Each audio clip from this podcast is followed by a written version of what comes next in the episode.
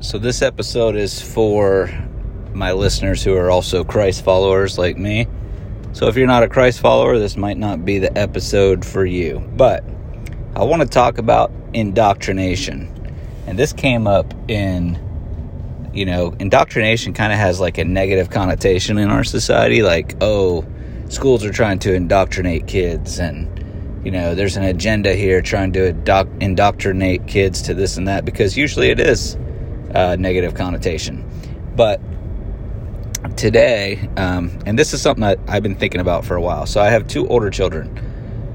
One of them is 21, and one is three years older, 24, as of this recording. And as of right now, um, they're kind of living a loosey goosey life when it comes to their Christian faith, and it, it really concerns me because everything that I've raised them with, um, it's not just because I feel like oh it's it's a good life choice. I feel like we are in this world but not of this world. You know, C.S. Lewis once said, if you have a desire that nothing else in this world can satisfy, then logically and intellectually speaking, the only conclusion you can come to is that you were created for a world other than this.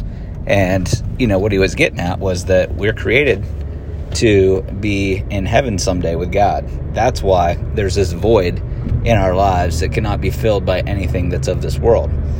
So, anyway, my older kids, they concern me. I'm praying for them. But it got me thinking, like, what can I do for my, my younger two that we're raising right now? Because I don't want them to be in the same situation. Well, I've been praying about that, and our our pastor didn't speak today at church. He actually had a guest speaker who was our children's minister, and he got to talking about how you should be doing um, some worship time with your family every single night with your kids.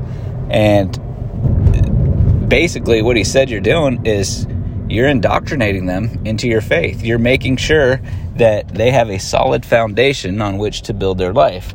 And the point that he brought up, because same thing, he said indoctrination has a negative connotation.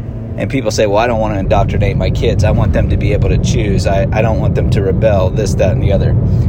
And the fact is, like, if you really take to heart that we are living in a world in which our struggle is not against flesh and blood, but against the rulers, against the authorities, and against the principalities of the dark world, which is Satan. I don't know if I not got that scripture exactly right, but the point is, we are in a spiritual warfare state.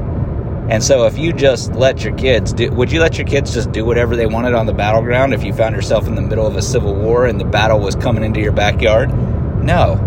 You would direct them, you would teach them, you would show them what to do. And that's what we're supposed to do as parents with our kids. Now, the other point that he brought up was indoctrination is occurring all the time, every hour of every day of every minute.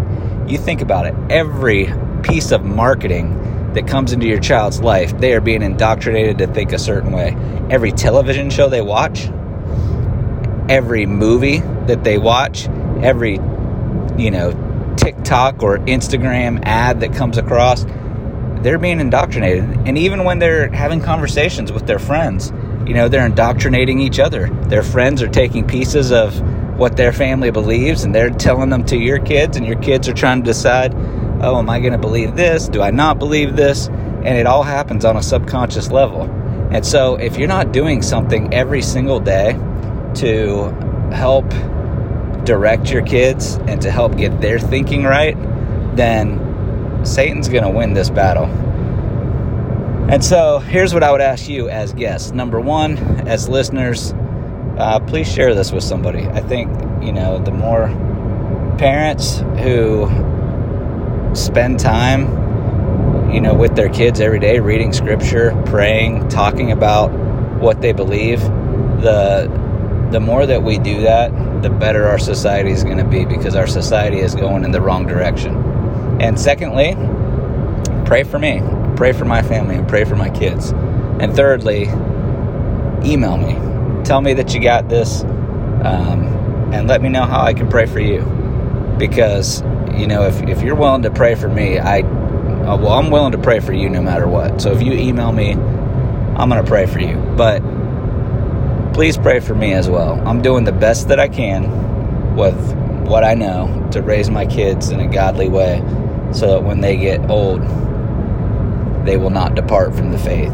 So, even though as a parent, though, sometimes you can feel like, am I doing enough? Am I doing it right? Am I, you know, it's, I've got four children, so the fourth one is my go, my, my last round. But if you think about it, most of the time as parents, we're trying to figure it out. And what we end up doing with the first kid, we end up doing with the second kid, and then the third and the fourth because, well, you let this one do that and that one do this, and it becomes a fair versus not fair. It's not like you get to start all over, it kind of bleeds into each other. So, anyway, thanks for listening. I hope this gave you something to think about.